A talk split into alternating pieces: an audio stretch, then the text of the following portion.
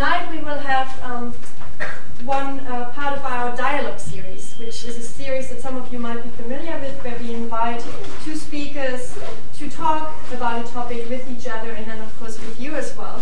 And tonight's event is kind of an experiment a little bit for all of us, I think, because it is a distinctly interdisciplinary event. We often try to have interdisciplinary events, but in this particular case, we'll have a dialogue on forgiveness with two speakers who really come from very different perspectives and approach the topic from very different perspectives.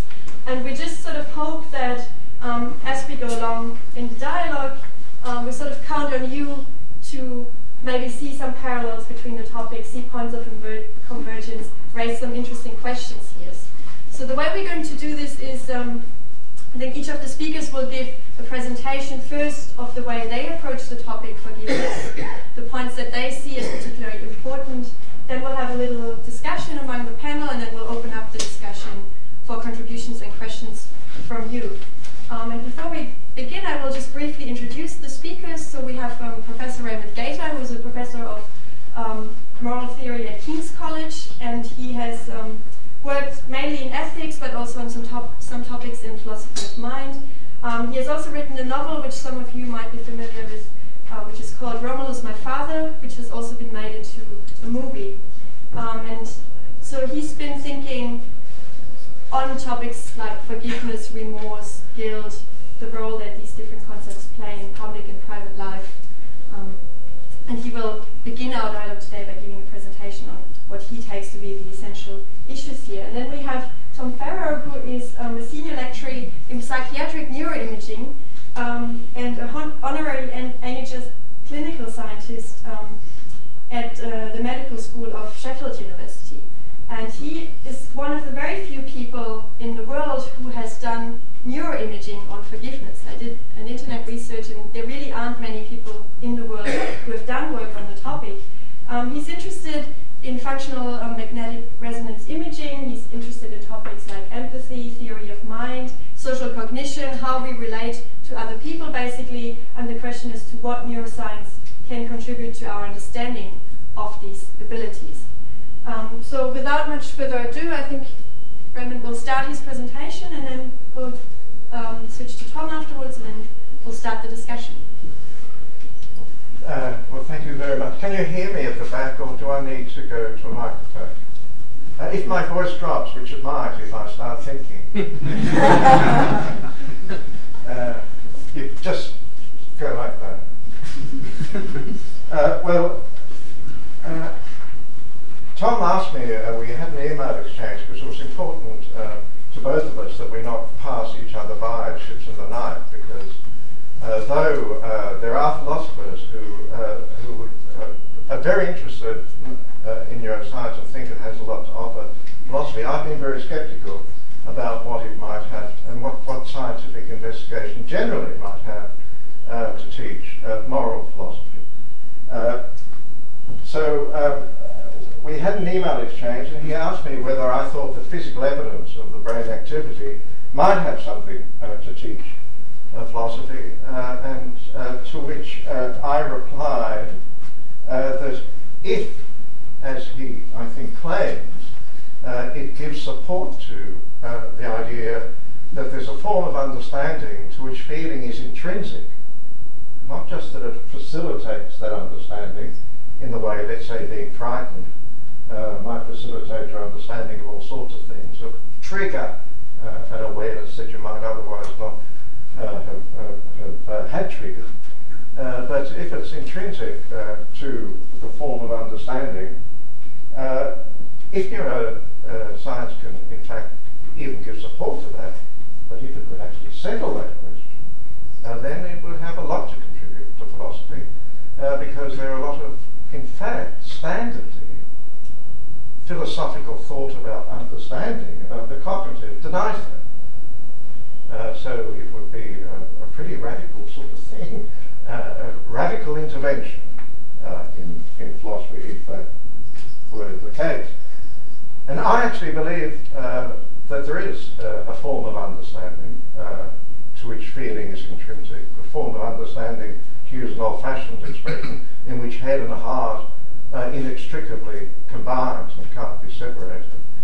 But in my view, it's a form of understanding such that form of presentation and content can't be separated. And therefore, I think, for that form of understanding, for what Tom calls emotional knowing, literature has much more to offer than I think science. And I won't. I'll just say that rather dogmatically, and I'm quite happy to answer questions as to why I think that.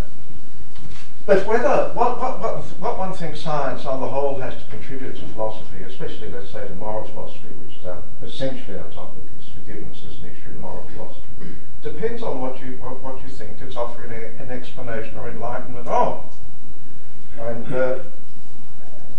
And so, taking the lead out of Socrates' book, I want to say when people ask Socrates, look, do you think virtue can be taught, for example, or is it a skill? Or someone might now say, look, is it based on evolution or what? My answer would be, let's get a clearer understanding of the phenomena of which we're asking these questions. Because if you have a simplified account of the matter, if, for example, let's just take as an example, you think, if you have a simple enough view of altruism, then even soldier ants will come out as altruism. So if you have a simplified and slightly reductionist view of the phenomena, then a reductionist scientific theory will be quite adequate to it, to the phenomena, as thus reductionistly, simplistically described. So that's a big issue. Now, I take it that whatever else forgiveness is, it's an act directed at a wrong that has been done to the person who does the forgiving. And so it's pretty central to the understanding of forgiving to look at what you think wronging somebody or suffering a moral wrong comes to. And one of the things that has interested me in this is to look at what, in order to understand what it might mean to wrong somebody, is to look at what a remorseful person, a person who in a very sober moment of a moral life says, my God, what have I done? Really, and that looks like, on the face of it, one takes the expression naturally, looks like a kind of pained realization, a pained understanding, to some degree an incredulous understanding of the meaning or significance of what one had done when one wronged a particular person. And to explore this a little bit, I'm going to talk about Socrates, because it'll dramatize the thing, because the question will be, does Socrates have something to teach neuroscience? Or neuroscience have something to teach Socrates? And I'm going to talk about Socrates because in a very famous dialogue, a very important dialogue anyway, he enunciated a claim which has been really become fundamental to the moral and indeed the political traditions in the West. And in that dialogue, and it's called Gorgias, he says to his incredulous interlocutors, he says it's better to suffer evil than it is to do it. And he also says in that same dialogue that, and this is the usual translation, evildoers are miserable and pitiable. Don't worry about the word evil here. That's the trouble translation goes. Just translate it as people who've seriously wronged somebody. But I'll keep using the expression evildoers. He says they're miserable and pitiable, and he says this to a chap called Polus. He says, "Come on, he must be joking. Everybody knows that some evildoers get away with things and they flourish." And he tells Socrates a story of a tyrant whose name was Archelaus. And Archelaus had acceded to the throne, having committed some pretty terrible deeds, including shoving his brother down a well, and so on. And Polus obviously takes it as an empirical question, a factual question. Is the evildoer miserable and pitiable? Polus thinks he knows what evildoing is, and then he looks around to see if it's true. And he gives this as an example and says, look, Archelaus, he's cheerful, he's happy, he's acceded to the throne, flourishing. You're going to tell me this man is miserable and pitiable? And in a very important moment in the dialogue, a moment of great artistry, actually, because Plato, as well as being a great philosopher, was a great poet, Socrates says, in reply to Polus, says, well, I don't know, it depends how he stands in relation to good and evil. And I take it what he means is, I don't know if I can trust your account of what the man did. So that's why he's saying, I don't know, it depends how he stands in relation to good and evil. And then Polus says, and this is the moment of pathos, what? It depends just on that? And Socrates says, yes, just on that. Whether he's become an evildoer, that's it. Not another thing. Socrates doesn't say, look, Archelaus, you say he's cheerful and all the rest of it, but you don't know what his nights are like. You don't know how anxious he is. And you don't know when the crowds will gather in the square and demonstrate and try to get you down, or when the army will rise against you. He doesn't say anything like that. He says, merely by virtue of being an evildoer, the person is miserable and pitiable.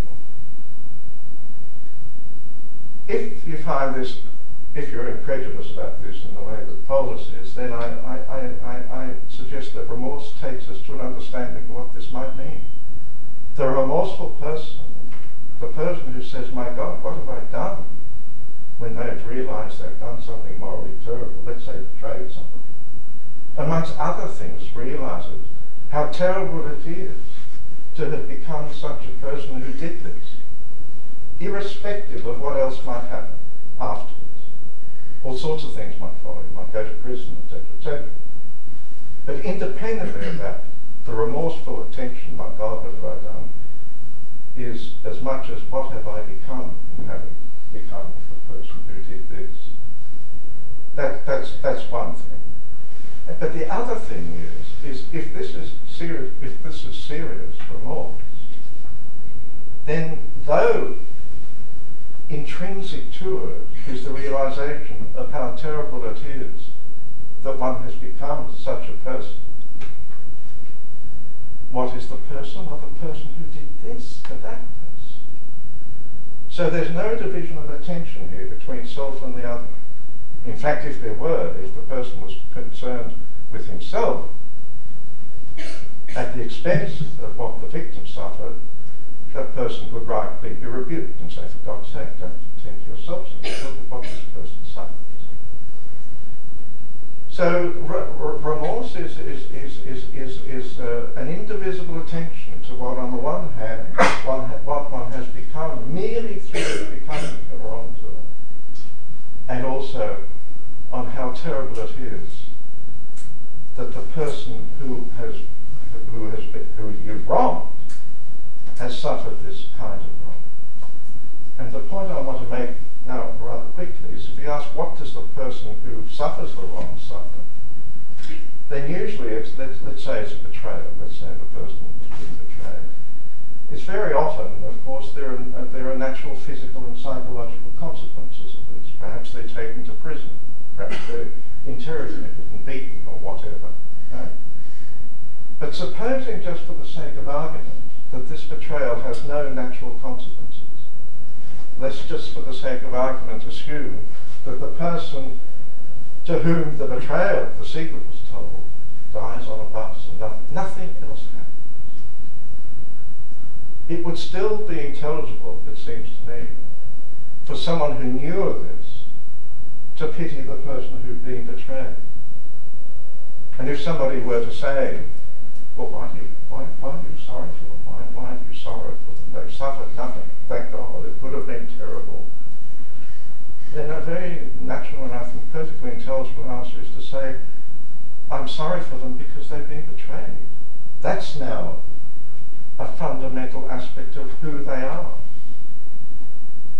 And so this parallels the remorse. Remorse is this kind of recognition of what one has become merely because one wronged somebody. And a person who has been wronged, then their attention, sometimes their resentful attention, is of course on whatever natural and psychological harms they suffer as a consequence, but also on something not reducible to that. In this case, on the fact that they were betrayed, not just that they suffered this or that harm. And what I'm going to suggest to you is that forgiveness, I mean, when let's assume that the person who has been betrayed forgives the person who betrayed him. Forgiveness, I'm suggesting, is a perspective on what it means to wrong and to be wronged from the perspective of the one who suffered the wrong, just as remorse is a perspective on what it means to wrong someone and to be wronged, but from the perspective of the wrongdoer. And I suspect what forgiveness, the essential focus of forgiveness, is the recognition of what a terrible thing the wrongdoer has suffered by virtue of having become a wrongdoer. That if it's true, as Socrates says, that wrongdoers are miserable and pitiable, and that's a terrible, really a terrible thing to be a wrongdoer. A kind of thing we express, something we express when we say things like, I couldn't live with myself if I did that.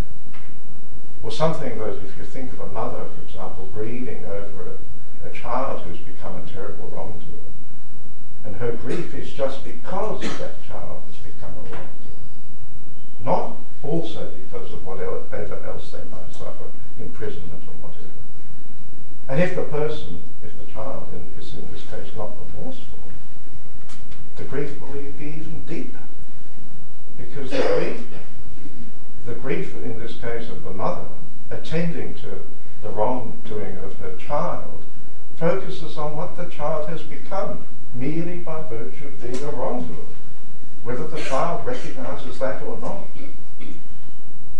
And of course the grief becomes more intense if the child doesn't recognise it, because if there's one thing worse than to be a wrongdoer, it's to be a wrongdoer who doesn't care about the fact that he or she is a wrongdoer. So we have these different perspectives, and this is something I'd like to discuss with Tom as he talks about empathy. We have a perspective of the person who's remorseful, which is a perspective on how terrible it is to become someone who did such a thing, indivisibly coupled to a recognition of how terrible it is for the person who was wronged. We have the perspective of the person who was wronged, who also realises how terrible it is for the person who wronged her to have become an evildoer, and of course realises how terrible it is for herself to have been wronged in that way. And then we can have the possible perspective of a spectator, the person who sees both. And I would agree with what Tom wants to say, that the understanding involved in all these cases, the understanding that's involved in remorse when a person says, my God, what have I done? They might even say, only now do I fully realise the significance of what I did. The perspective of the victim, who comes, perhaps overcoming resentment and all the rest of it, to realise what a terrible thing it is for the person who's wrong to be a wrong, and offers forgiveness directed to that, but to relieving that terrible burden. These forms of understanding, I think, are forms of understanding in which feeling is inseparable. Well, I don't want to say much more than that. Maybe I'll say more about what kinds of inseparability this is, because after all, that's the big question in discussion. But this is a point of important agreement, but it's better between Tom and I. I think an important point of disagreement is that I think that, let's say, the remorseful person's emotional understanding, emotional coming to know fully what it means to have done what he did, is one kind of emotional understanding. person who, to take Socrates' phrase, pities that person, in more modern formulation would be feels compassion for them, or perhaps feels empathy for them, or perhaps understands that only through empathy. Obviously has a different kind of understanding. There the understanding is compassion, but the remorseful person is not compassionate towards himself. That would be self-pity if it were to be that. And the spectator's perspective, I think, is different. So I'm disinclined to think, as I think Tom is inclined to think, that empathy is actually feeling oneself what the person with whom I empathise feels. I think that's an important point of disagreement, I think, between us. And the other thing I as I said at the beginning, I suspect, to the extent that there is a form of emotional understanding, a form of understanding to which feeling is intrinsic, then I think it's literature and the art, or the arts more generally, that offer us a deepened understanding of what? Of the objects of that understanding. So I think, for example, if you want to understand about remorse and its corruptions, read Dostoevsky, or read Shakespeare,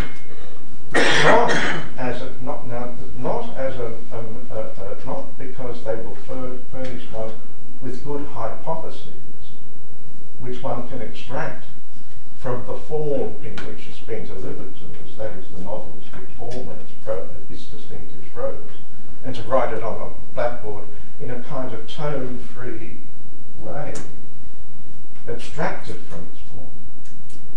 The point that I would like to argue, and I'm happy to do so in discussion, is that to the extent that there is such a thing as emotional understanding, it's always in an idiom in which form and content can't be separated.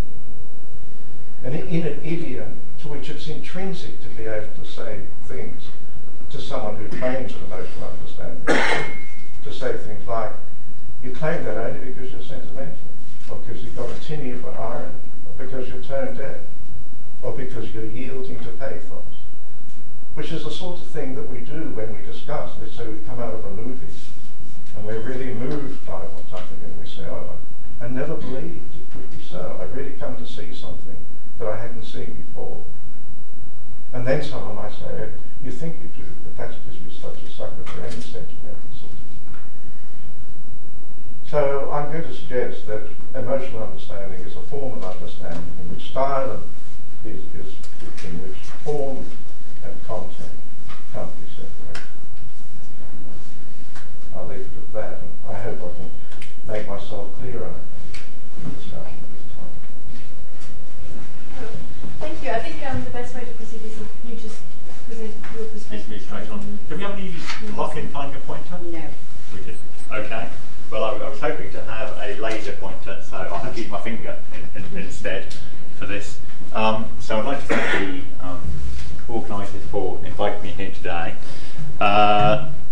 My talk is going to be quite different to Ray's, but hopefully we will be able to find some parallels between us. And what I'm going to be doing is talking about a study which we conducted in Sheffield in 1998, 1999. It was quite a long time ago. Indeed, it was last century, I suppose, like that, we did this study, which was back towards the sort of earlier days of imaging. And at that time, people had already looked at certain basic concepts.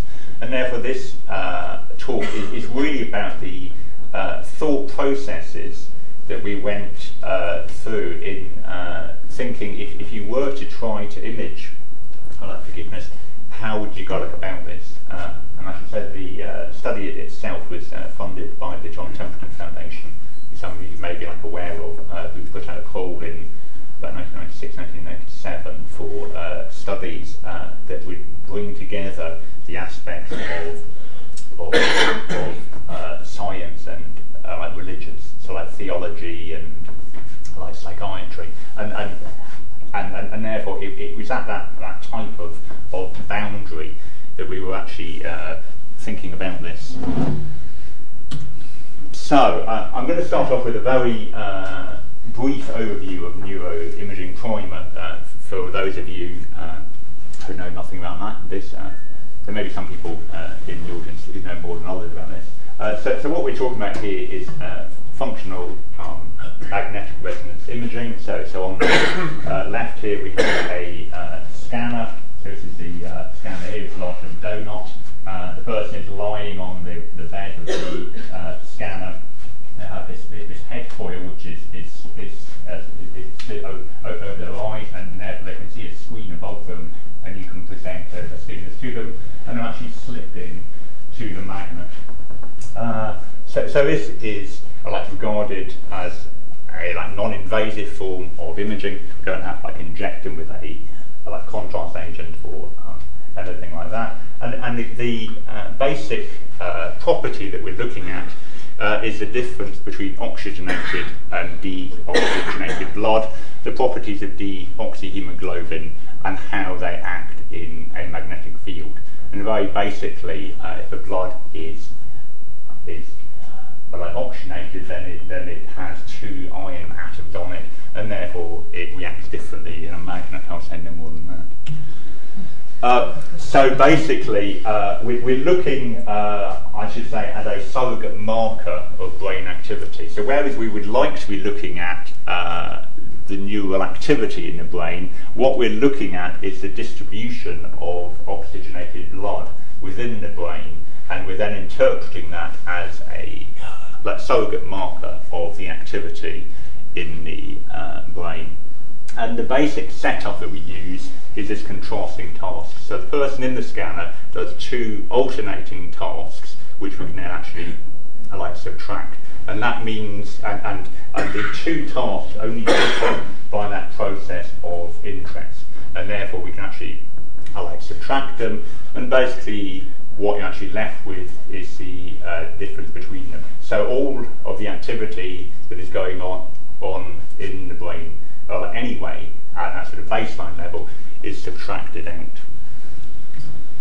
out. It's worth pointing out that in terms of the power of these types of techniques, that in general you need to look at groups of individuals. So in general, with this type of technique, we can't see an activation within one person, and therefore we have to look at groups of individuals. But of course we can look at within and between group comparisons. So a group of people who are doing a task, and the difference between that task, and also the difference between two groups. And really, this type of technique is very reliant on the paradigm that you present the subjects in the scanner. And really, in terms of Ray's talk, Ray is talking with great sort of precision about forgiveness and what it means. And clearly the difficulty that we have in all of this is trying to actually nail down what the person is doing in the scanner and how to get them to perform a particular task, which is of course much more difficult. It's all very well to be saying in words what you want them to do, but whether you can actually focus them in on that is another question. So basically, when we were thinking about the design of this paradigm, we were looking at some previous research which had looked at some of these concepts. So the first of the definitions which I'm going to give, which relates to the previous study, is one of theory of mind, which is defined generally as the attribution of independent mental states to self and others, as Ray was saying, the distinction between self and others, to explain and predict behaviour. So this is also known as mind reading or mentalising. And this comprises of two different types of theory of mind. So cold cognition, which is inferring other people's epistemic states, so their beliefs and their knowledge and their focus of attention, and what is known as hot cognition, the affective states, to their emotions and their preferences and their beneficent or hostile intentions. And it also brings in aspects of self-reflection. Does everyone see the slides? It's quite a sort of light up here. It's much clearer on my screen than it is on here, but you can all see them and you can read them vaguely. And I'm sure we could turn the lights up if need be. I don't know whether that would help if Ryan likes the font. It might give slightly better contrast. I'll continue. Another of the definition is the idea of social cognition. So this is the mental representations and processes underlying social judgment and social perception. And this is very an area that I'm very interested in terms of psychiatry, which is really patients' difficulty in picking up sort of subtle cues from the person that they are interacting with. So there's very, very subtle cues that we pick up. And then the concept of empathy, which we define as to identify with and understand another person's situations, feelings and motives, and that this includes the expression and the interpretation of emotions. And we would have distinguished the concept of empathy from the concept of sympathy as being the affinity, association or relationship between persons wherein whatever is affecting one similarly affects the other. So in sympathy you would share the feelings of another person, in empathy you would feel those feelings, and it is therefore a more like emotional knowing of another person, and that sort of visceral feeling that you get rather than an intellectual understanding. And there's a number of different types of empathy. So this is one which is known as sympathetic projection, being drawn into the emotions of an external situation. So hopefully seeing this makes you feel viscerally and mentally a particular feeling, and this is what we were trying to get at in terms of empathy. Another example is involuntary emotional identification. So hopefully all of you are identifying with this, but not quite as much as me, because it's my daughter and I took this photo last week, and therefore the importance of context, because it hopefully means more to me, or does mean more to me, than it means to you. It's also there in terms of sympathetic understanding. When this photo comes up, people have that drawing in of breath. What are you doing when you go? This is merely a photo, but what you are doing is projecting the idea of, if that happened to me, God, that would hurt. So you are feeling that. It's merely a photo, but it's clearly much more than that. Equally, these types of concepts involve the interpretation of very complex situations. I don't know exactly what is going on in this photo, but this is taken during the Vietnam War. I think that the chap on the right is a US Marine.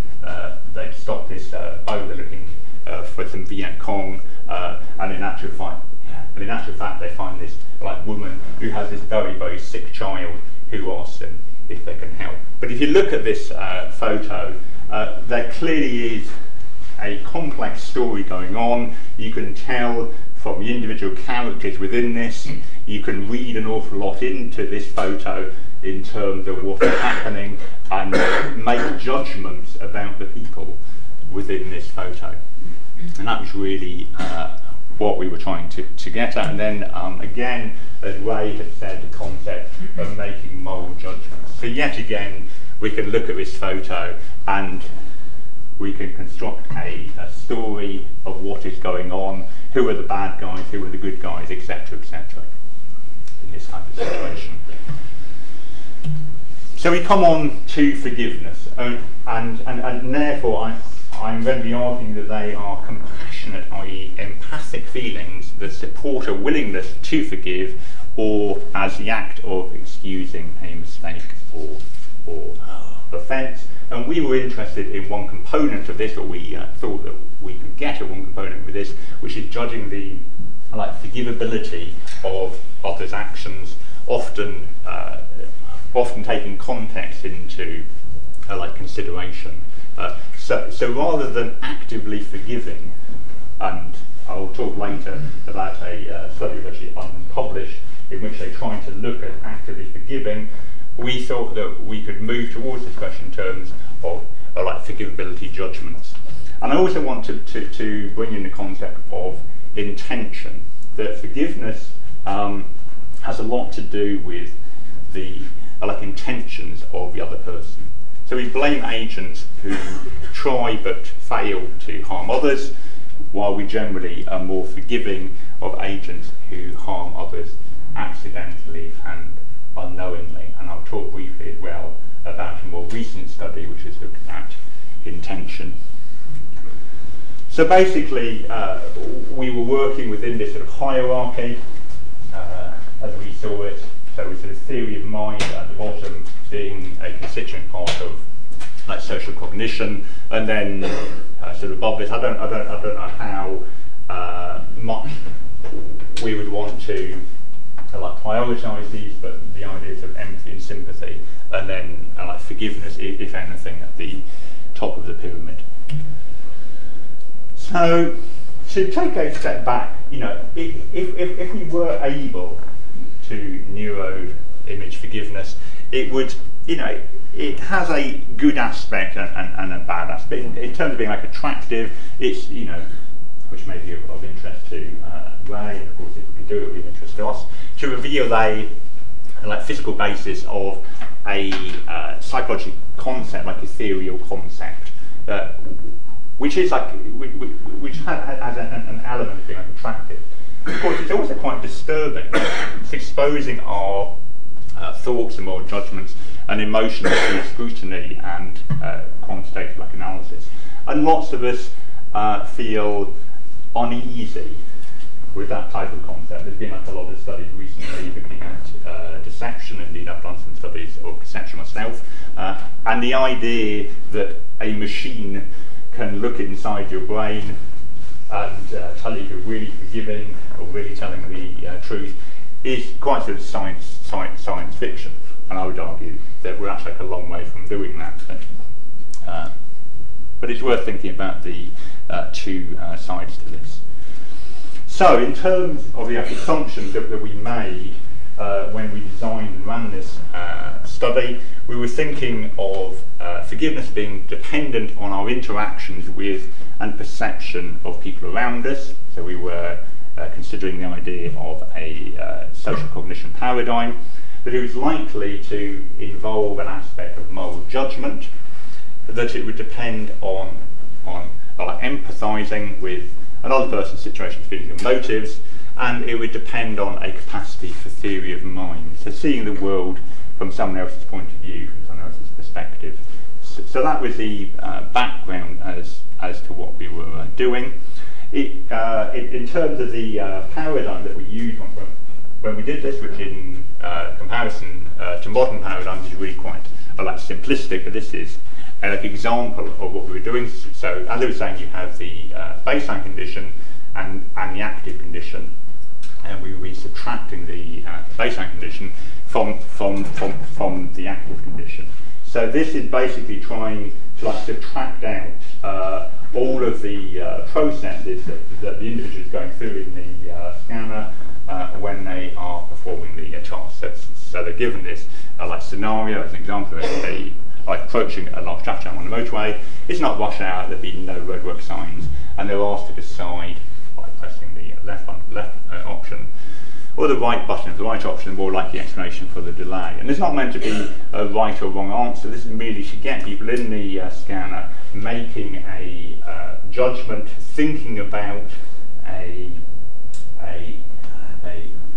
situation which is external to them, and also physically making the button presses.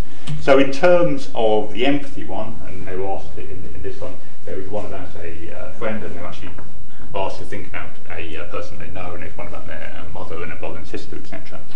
So your friend is upset and shaken, so you have to think about an individual person. You come home, your friend's had an unpleasant experience that day, and the decision you have to make is a more likely explanation for the friend's state of mind. And there were lots and lots of these, and the point is you're relating it to an individual that you're thinking of. So you're trying to project yourself to that individual, and therefore, like again in this, there's no right or wrong answer, but you are thinking about an individual. And in terms of the figurability judgment, the scenario here, a young man being visited by the police, there's some details. The young man lives in the street, recently lost his job, and told he couldn't pay his rent. And you're asked to decide which of the following crimes is more forgivable. So yet again, this is bringing in the concept of like theory of mind, of empathy, and of moral judgments. So what would be the difference in these? So to move straight to the results, these are known as statistical parametric maps. So in the top left-hand corner, we're looking at the brain from the right-hand side. So it's the frontal brain, the frontal lobes above the orbit, the back of the brain here. This is the brain somewhere, the cell above it comes down here. And you're looking all the way through the brain, so you have to imagine it's like a glass brain looking all the way through. This is the brain from the back. This is the left-hand side of the brain, or the left hemisphere of the brain, the right hemisphere of the brain, and the left and right are like cerebellum. And this is the brain from overhead, and an axial view. So this is the front of the brain here, and the back of the brain here, and the left and the right. So basically this area of activation, which we can see here in black here, is the same as this area of activation here, and the same as this area of activation here. So basically the way of representing the position within the brain, within sort of three dimensions. So basically we got these areas of activation when we did the subtraction of the empathy minus the like social cognition paradigm, and also for the like figurability. So the areas of activation which we see here are an area of what is known as medial prefrontal cortex of the frontal brain, which is the part of our brain which has developed most recently in terms of like evolution. So that part of the brain, I suppose, makes us as human. I mean, if that in our brains in comparison to a monkey's brain would be very similar, apart from its frontal lobes are smaller. So it's the part of our brain involved in sort of planning, in aspects of personality, etc. This is an area at the back of the brain, which you see here, known as posterior cingulate, which I'll say some more about in a minute. And this is an area known as the left middle temporal gyrus. So this is an area within the limbic system, which is involved in emotional interpretation, etc. And in terms of the figurability judgments, again, we get this area of medial prefrontal cortex, which you can see here, and an area of posterior cingulate, which you can see here. So at this point, I won't say much more, apart from we got very specific foci in relation to the empathy paradigm and the figurability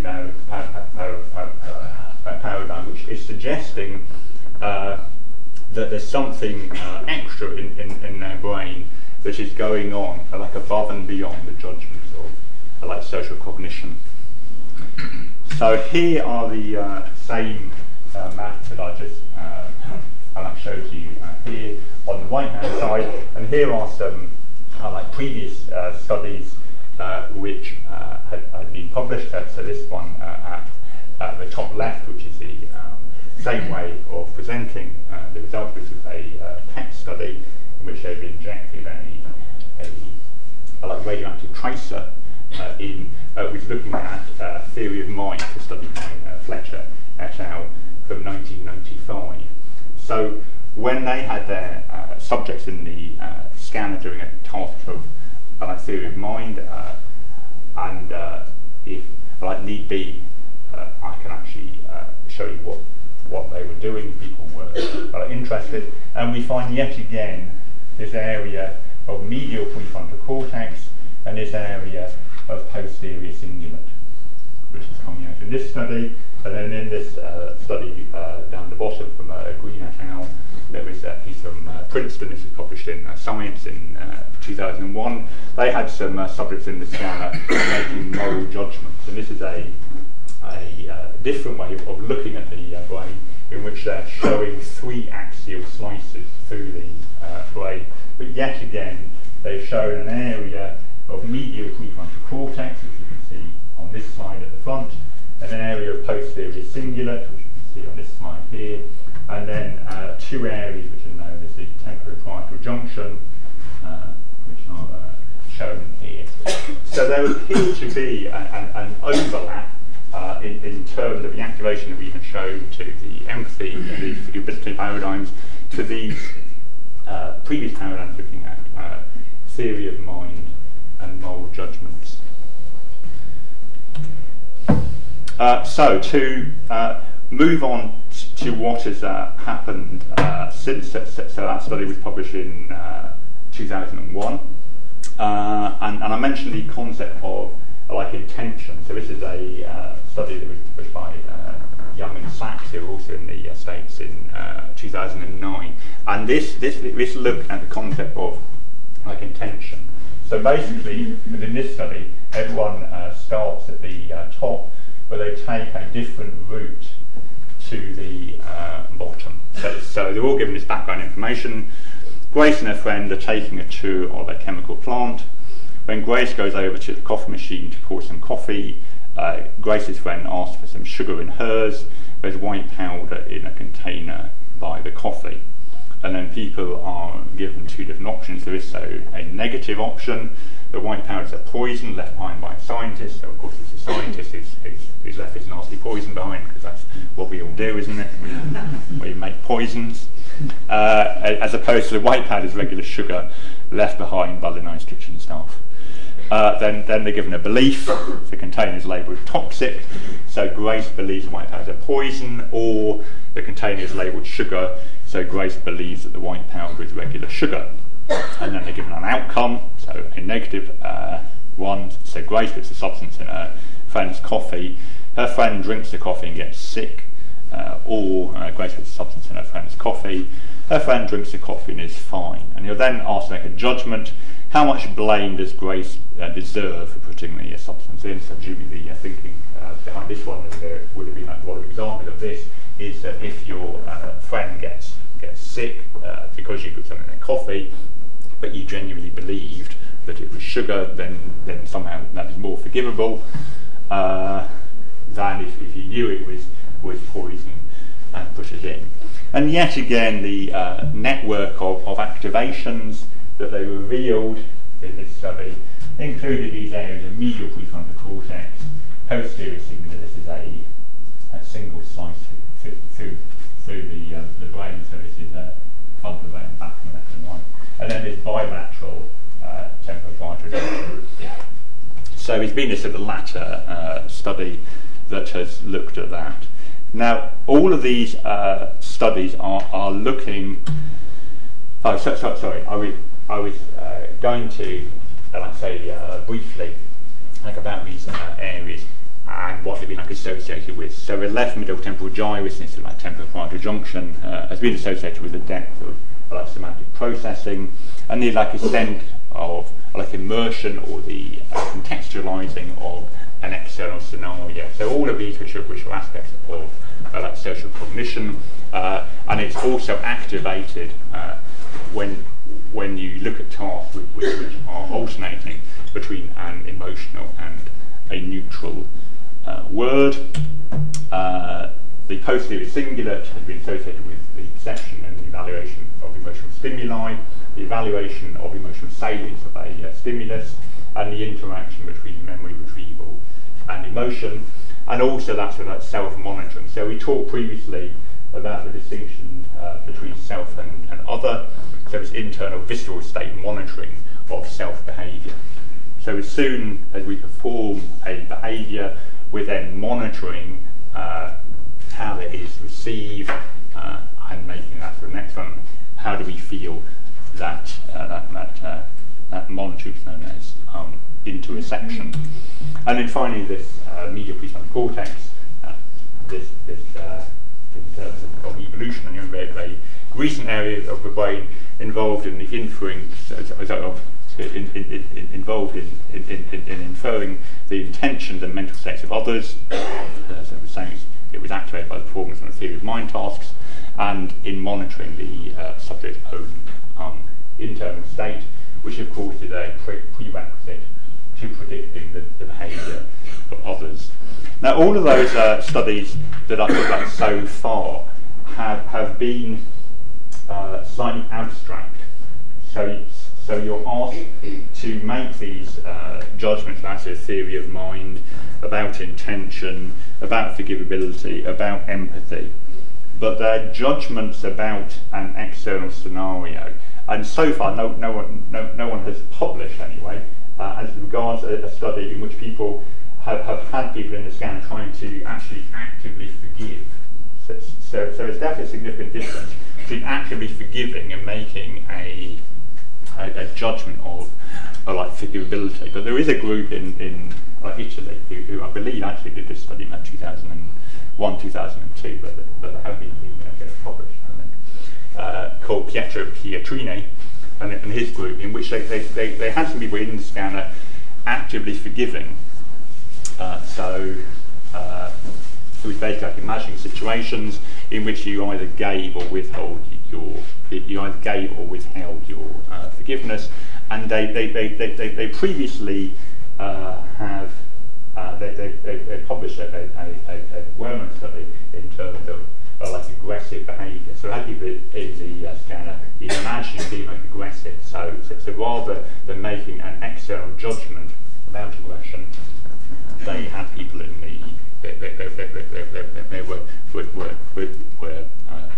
We're doing this in terms of genuine forgiveness. So we did this on 6 people in the scanner, and they had individualised scenarios. So they previously had interviewed the people and asked them about a scenario which was relevant, whether they'd been wronged or whatever, and therefore they could have them in the scanner actively thinking about and actively forgiving the person who had wronged them. And although it's not been published, there's been a number of posters and comments on this, and therefore, as I say, these results are not published. But in terms of like imagining the scenario that people in this study had enacted, what's known as their striate cortex, like their visual cortex, in terms of like imagining the scenario, when they were presented with the event, basically personal to them, they showed this activation of the limbic cortex, this part of our brain, in terms of recognising an emotion. And then when they went through the process of actively forgiving the person who'd wronged them, they reported this activation of the medial, medial, and superior frontal cortex. And there was also some activation of an area called the anterior cingulate cortex, which has been associated with reward, and there is a debate in a lot of this literature about the aspect that like reward would play as to whether there is a degree of feeling good at empathising and at giving forgiveness. And there were a number of phases that the people had gone through in terms of regulating their emotional response, of making the judgment, the moral judgment, and then going through this decision-making process. So, to conclude, there isn't, and we never claimed that there was, this like forgiveness centre. Clearly, to an extent, the brain is modular. There's particular parts of the brain which are specialised for particular tasks, but when you get to this type of level, there clearly is not a part of the brain which is specialised for like forgiveness. In terms of the research which has happened so far, so for theory of mind and moral judgments and like forgivability judgments, they've always been passive about scenarios rather than actively forgiving, actively empathising, although we do have this unpublished study by Pietrini. It's worth pointing out that there's no medical disorders which are characterised by an inability to forgive, although there is a lot of evidence that forgiving certainly has a is good for people in terms of self-addiction, and this may come back to something that Ray was saying in terms of remorse, that in actual fact the literature would say that whether the person is like remorseful or not, it often is good to forgive them, because if you don't, you get into like morbid or like rumination, in which the patient is constantly reflecting on I've been wronged, and therefore if it's possible to frame forgiveness of dealing with an incident and moving on, then possibly whether the person who's wronged you is remorseful or not becomes less important in relation to getting on with your life. So there's been specific brain regions which have been implicated. It is true that empathy is relevant to a great number of neuropsychiatric conditions, so in terms of autism, in terms of psychopathy, schizophrenia, etc. It plays a role in all of these. We clearly need to look much more at the role of remorse, of like schadenfreude, and of course of cultural norms, so what it means within your norm to forgive someone. So in certain cultures it's something which you would boast about, you tell everyone, I've forgiven this person, I am a good person for having done that. In other cultures it's something much more personal that you keep to yourself, and not something that you would sort of go like around shouting about. So the question really is, what can such neuroimaging offer philosophy and vice versa?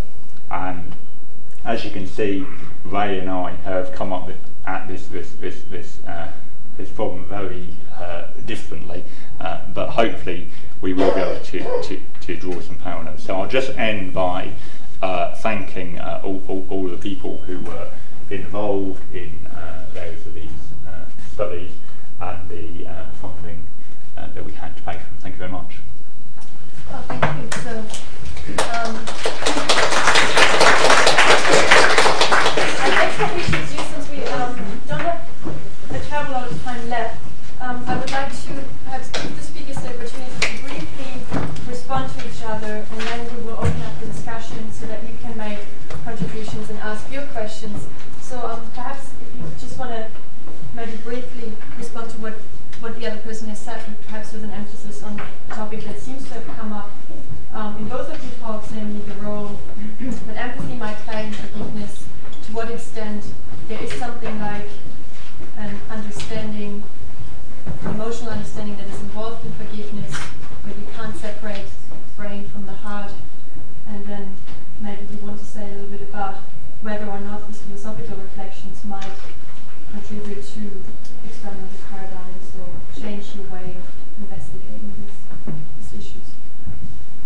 So maybe do you want to start by just saying perhaps what you took away from this, and you can say a little bit about what you took away from this so far, and then we'll open it up to the broader discussion.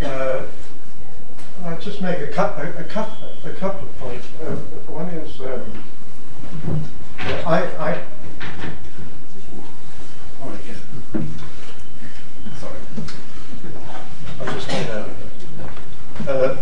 One is I think the imaginative, affective capacities that are involved in forgiveness often involve a kind of refinement of sensibility.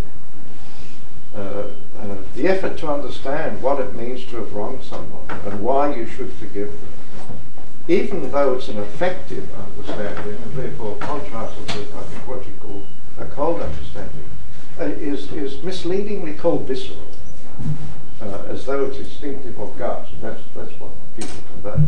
It can involve the kind of understanding that's involved in forgiveness can be very, very sophisticated, even though it is effective, essentially effective.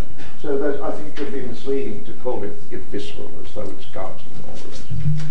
And it underplays the degree to which a kind of moral education of sensibility is necessary here.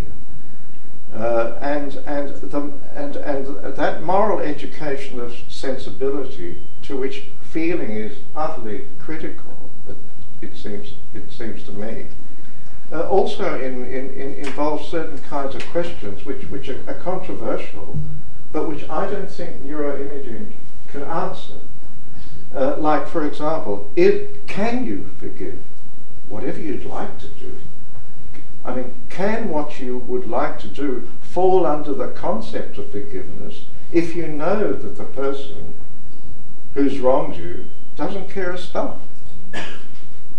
It may be very good for you to overcome your self-lacerating feelings of resentment in those circumstances. It doesn't follow that what's available to you is to forgive. It's a conceptual question as to under what conditions something counts as forgiveness. I mean, Tom described, for example, people as being more prone to forgive, or thought things to be more forgivable, if there were no intentions involved, if the thing was purely accidental. Well, as far as my ear goes, if someone harmed you accidentally, in ways that are not at all culpable, not because they are careless, etc., etc., there is nothing to forgive. And that's a... If someone, let's say, if Tom disagrees, I can't see that any pictures he would show me or his colleagues or whatever about the brain would make it would be like if somebody said, "Why can't you love someone passionately for 5 minutes?" And I'd say that doesn't count as love.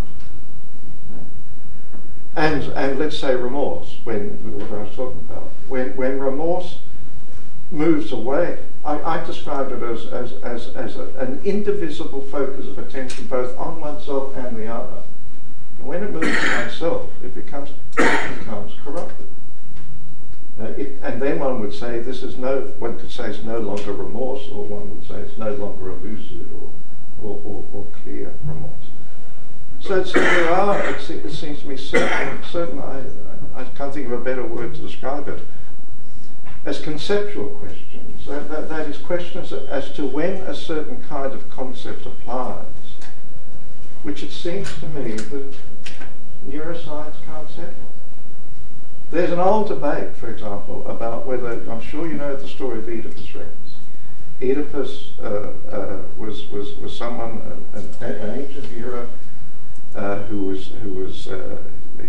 born into a royal family. It was prophesied that he would kill his father and marry his mother. His parents decided they'd better get rid of such a child, and they gave him to a shepherd. And the shepherd put him on a hill and put a stake through his foot, and then took pity on him and raised him.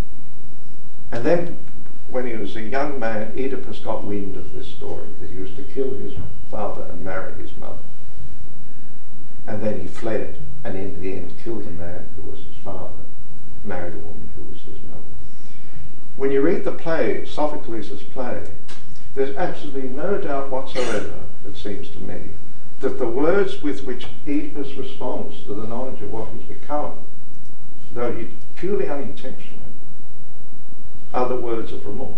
There's no doubt about that. And the chorus in the play, who are both agents and spectators, as it were, because they know he's not blamable, because he did it out of a non-culpable ignorance, feel sorrow for him, but sorrow for the wrongdoer that he has become. Now, there are moral philosophers, in fact it's the dominant tradition, who say it was irrational for him to feel remorse, because if he wasn't blamable, how could he feel remorse? And therefore they say, the superstitious Greeks, it's understandable if you kill your father and marry your mother, you should feel upset, of course. Just a little bit, or perhaps even a lot. but not remorse, is the thought. Right? Now, I think this is an interesting argument, but I don't see it's one that neuroscience could settle at all. Okay. So now we heard something about how neuroscience cannot. You think philosophy can maybe contribute to neuroscience? But I think philosophy can settle it either. I think that when we were considering these issues, we looked at a lot of what philosophy had to say about them, and we were certainly interested in what philosophy had to say about them. But then we had to come down to sort of practicalities of doing it, and I suppose that neuroscience works with those types of practicalities, and that we see patients who talk about forgiveness and talk about remorse in situations that might not conform to your semantic distinctions, really. And I mean, I suppose that, you know, if it's rather of patience, it's a scientific issue, but what we're often dealing with is forgiveness of self, and saying to patients, you know, in life what you have to do is, you know, learn to forgive yourself again and again and again, really. And that, you know, if a patient is expressing that in terms of forgiveness, in terms of remorse, then we are interested in what underlies that from a neuroscientific perspective, and that may be from a perspective of like pharmacology. So if you give a patient a drug which is empathogenic, so a drug which increases their degree of empathy, we were interested in the, you know, is it possible to give patients a drug which make them more moral? And then all of these philosophical questions as to, you know, if someone chose to take a drug which made them, in their own eyes or their own reflection and in other people's, more moral, would they be taking the weak way out in taking that drug? So I mean, we are starting from the premise that these types of judgments, of empathy, of forgiveness, of moral judgments, of moral responsibility, have a neural basis. You know, that you know, the mind and the brain to us are the same thing. That may be, you know, sacrilegious and such, but you know, to us they are one and the same. And trying to get a window into that where we are coming from, and we don't have the luxury of dictating exactly what our software are doing in the end. Well, there are different issues here, it seems to me. I mean, I have no hesitation whatsoever in thinking the mind and the brain are alike. Okay. So let's put that aside. There's no disagreement. And I really hope that you do well, so that when through, I saw a film, I'm sure you saw it on television, many of you may have seen it, on the program On the Brain. And there was a man in that film who had a brain tumour, and in order to have it removed, more of the brain was taken out. And after that, he was incapable of any effective responses. And he said it was such a terrible life, because he could see that people were, let's say, suffering or unhappy. He knew that they were, but he was emotionally entirely dead to that day. So I hope, everybody hopes that you can come up with something to be able to fix that brain. And of course, if people are lacking empathic imagination because of farming, give them a tablet, because this is a terrible life. I have no worries. just, you know, elbow to your, what is it, grease to your elbow? Get on with it, do it. I'm very... but of course that doesn't settle the question as to whether your patient, who feels remorseful when he looks as though, according to the normal criteria of the application of the concept, he shouldn't. Not morally, but it's just a misapplication of the concept. And it doesn't say... I don't want to say concepts that come from heaven, but the concepts we have are open to revision. But if we argue about whether Othello loved Desdemona, and someone says, how could you love, how could that really be love? Because you were so obsessively jealous, and then he killed himself. I didn't see that your work will settle that question. I think I'd agree with that. We have a disagreement about humility, and I say, I don't call that humility, I call that servility. It's really important about what we call our inner emotional life. And this is something that Socrates had already noticed and was covered, right?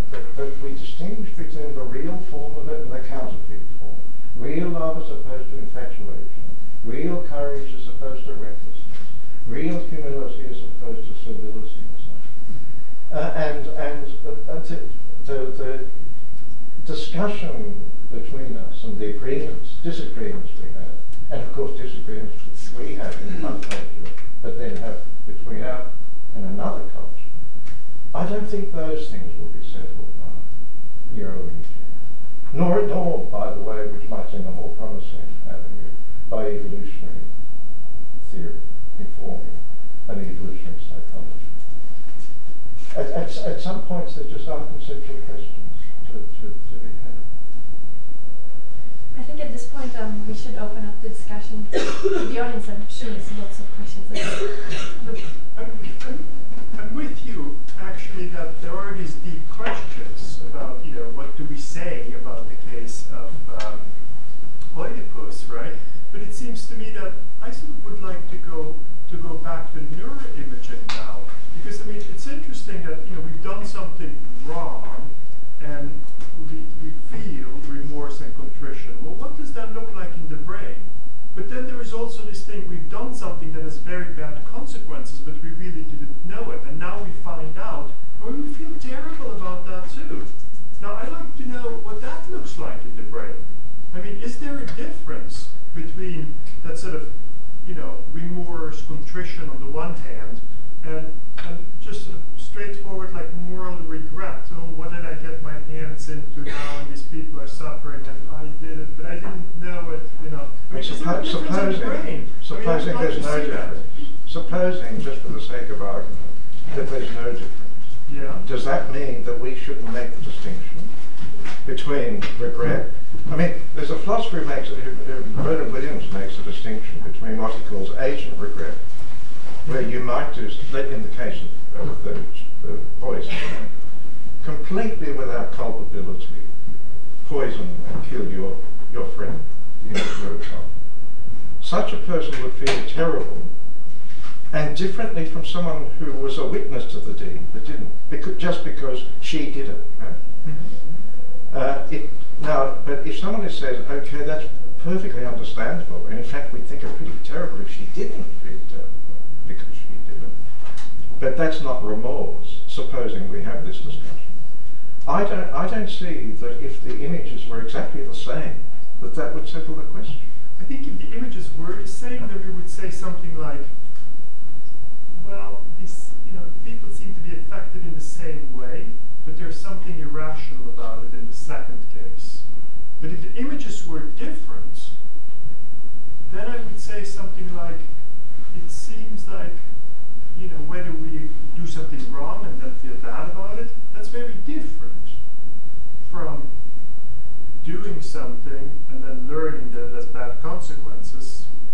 We didn't know we were doing that, and the way that that affects us. Yeah. It's very, very different the way that that shows up in our brain. And then I would be less tempted to say that it's a form of irrationality. It's just that we are differently affected by it. But I think it's a real empirical question, an interesting empirical question.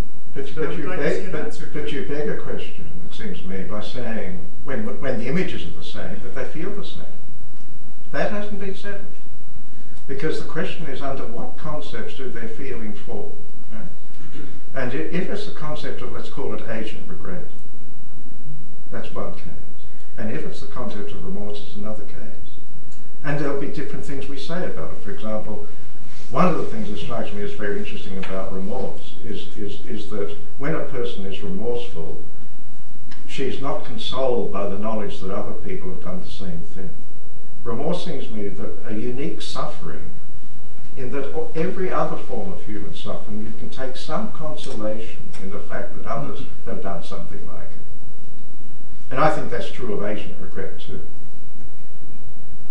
We might disagree here, but what I'm getting at is, here's a way of individuating or distinguishing, as it were, people's responses, and therefore the concepts under which their feelings fall, which we would still argue about even if the images were exactly the same. I don't see that the images could settle it. It would be very interesting why the images were the same. But I'd say that's Tom's problem, right? he has to explain that. That's his distinctive problem. Yeah, question there. I agree with Professor Gaeta that I'm sure that all kinds of hermeneutical questions about what exactly is an emotion will not be solved by hermeneutics. But maybe we can try to be more positive about what we can tell. Maybe not by confirming, but by refuting some philosophical possibilities.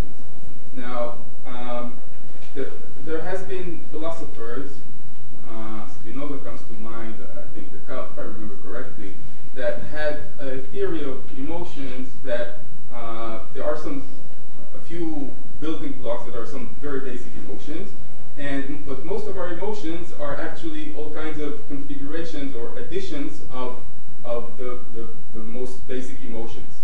Now, thinking about your understanding of forgiveness, giving it a possible rendition that could maybe apply to some experiment.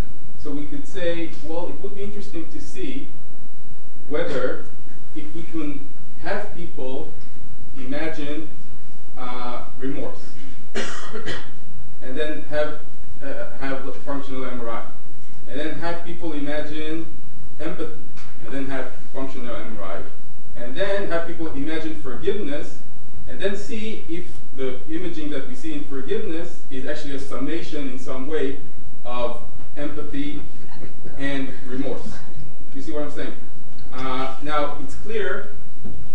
Is that clear? What I'm saying? Yeah. I mean, it's clear that you can feel, if I understand you correctly, you can feel forgiveness even if the other person is not feeling remorse.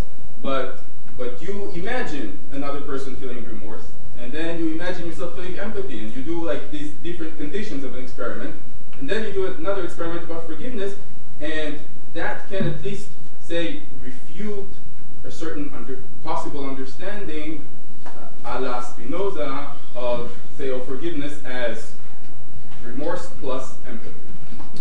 So do you think that this kind, Professor Farrow, do you think that this kind of experiment makes sense?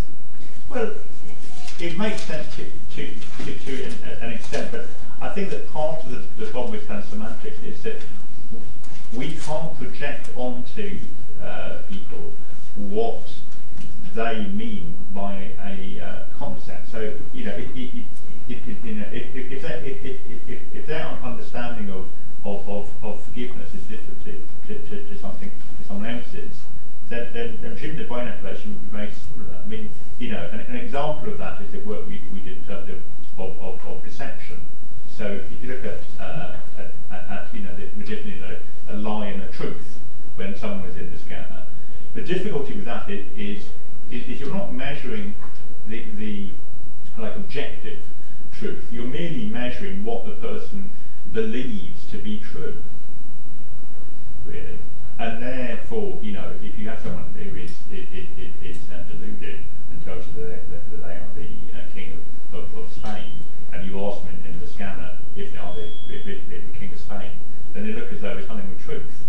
So I mean, the point of that is simply to say that I don't think you can come up with a paradigm or a task which means the same thing to everyone who performs it, and therefore you may get the same activation in different individuals to slightly different tasks that they're doing, depending on which brain resources they're recruiting to perform that task. But you're telling us that the functional MRI is done only on group, so you if I understand you correctly, so like you actually compare groups, not individuals. When you do look at groups, and I suppose that is another of the disadvantages. But then I suppose that we need to get away from the idea of two tasks which we believe to be so different.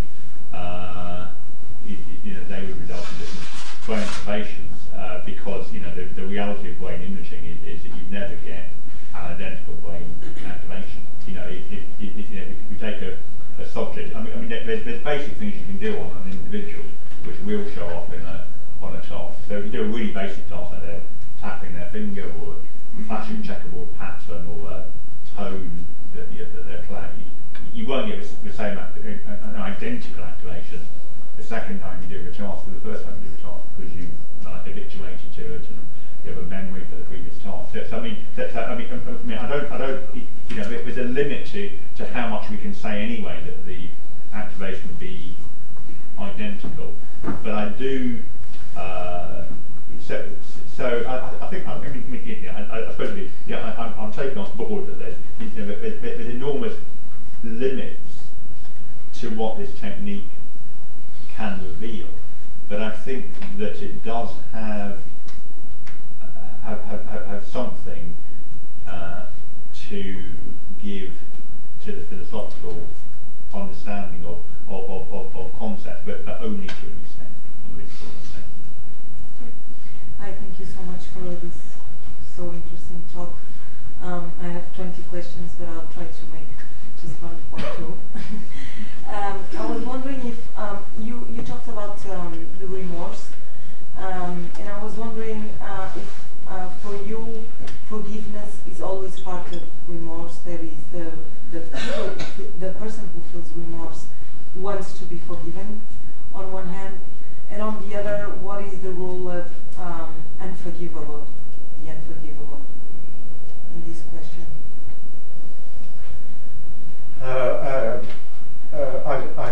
I think it's true that a remorseful person wants to be forgiven. Quite why, I find remorse in a way mysterious, and I find forgiveness equally so. So I'm not quite sure what forgiveness does, but I think it's partly directed to what we colloquially call the burden of guilt, and I take remorse to be nothing other than a pained recognition of what one morally has done. And as for the unforgivable, I'm not sure that anything is unforgivable. For certain people. For some people. And there is one thing is clear, that there are some wrongs such if the people can't forgive, nobody would dare blame them. But that doesn't mean that wrong is unforgivable in the sense that we would fault somebody else in a similar situation, perhaps a very saintly person who did. I think there's so many different concepts of forgiveness. Very recently, there's almost been this concept of using forgiveness like a weapon. There's been some recent cases. There's one recently of a mother who's, I think, her daughter had been abused and murdered, and they sort of particularly horrific way. And one of the first things she did was come out and say, I forgive the perpetrators. It was almost used like a sort of stab, like whatever you do, you can't hurt me. Independent of the remorse, even. Yeah. So it means that, do you have like images of the brain showing that if forgiveness produces, for instance, compared with empathy, more emotions or more self-fulfillment than other sorts of emotions? We don't have evidence for that, and I think that it would be difficult to look at that type of question objectively, because the brain activations are so dependent on the task at hand. I think that's more a you know a subjective, personal question for the individual rather than an objective question we can answer for the individual. We're almost out of time, but I would suggest, since we started slightly late, we'll take one more question, maybe two, depending on how fast you answer. May I ask if remorse, so if forgiveness is a perspective, would it therefore be right to say that the saying this of the feeling of a person wrong is a process? A person manage themselves, the level of their hurt. How then is it possible to capture such dialogue that is procedural? Maybe on a brief moment, maybe on a longer span, on imagery. My second question is the Socratic explanation of what the person that has wronged has turned it. It appears to me that what Socrates is doing is actually to muddy water. When someone has wronged me, I start to think of what the person has done to, then I start to feel sorry for him. Rather than he forgiving me, then I should be forgiving him. That's no, I mean, sorry, if I've understood you, is the thought, since Socrates says the worst thing that can happen to somebody is to be a wrongdoer, the idea is that when I wrong somebody, I say, God, do you think you've got that? Look at me. That's obviously a it's a very important fact about the moral life, I think, that our sense of wrongdoing is somehow connected with a sense of identity. We express that when we say things like, if I did that, I couldn't live with myself. But we have to get that right, because the reason it's a terrible thing to do is not because you couldn't live with yourself. Because then someone might say, well, you never know, if you do it a few times, and so on. Well, take a pill, go and see a psychiatrist, he'll tell you lots of people do it. Yeah, control people and say it's okay. So, but that can't be the right account. And I think Socrates had it right. But can I just make a plea here for conception? Oh, sorry. Go. I think we had maybe the question about the process. Well, in answer to the process, indeed, you're part of the process. You can move from being depressed to being non-depressed. You can move from anxious to being non-anxious. You know, you're in a process of forgiveness, which for some people will take a day, some people will take 10 years. You're capturing a snapshot. Yeah.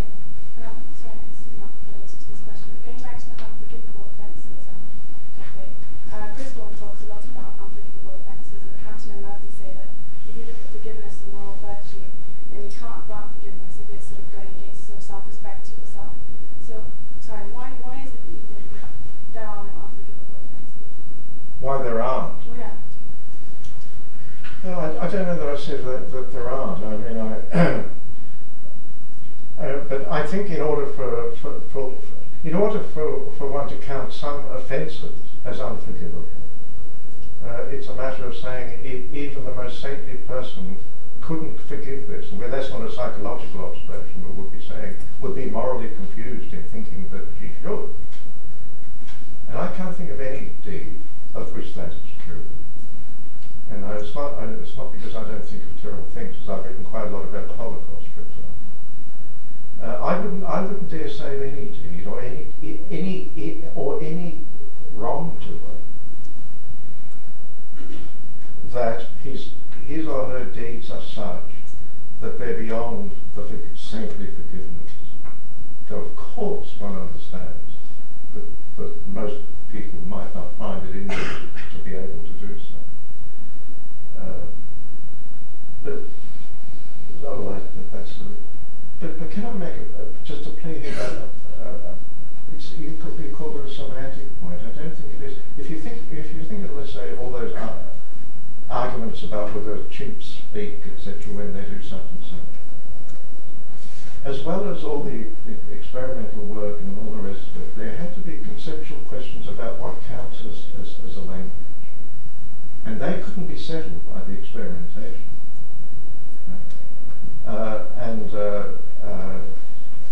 So, for example, everybody knows that cows communicate by mooing, but nobody thinks moo is a word. Our language. And when it gets more sophisticated, and I want to say the same here, that there are you know, whether you can demand forgiveness or whether you can't, whether it's necessarily something freely given, whether it's those sorts of questions, the question is about whether some deeds are unforgivable, for example. I don't think neuroimaging, no matter what the results were, would settle those questions. But in response to the person who said, might some things not be settled out, I've already granted right from the beginning, if your neuroimaging can show that there's a form of understanding to which effective responses are intrinsic, is intrinsic, so then Kant is wrong. That's no small result. So. Okay, and with that potentially big result, I think we have to conclude tonight. Please join me in thanking the speakers for their fascinating contributions.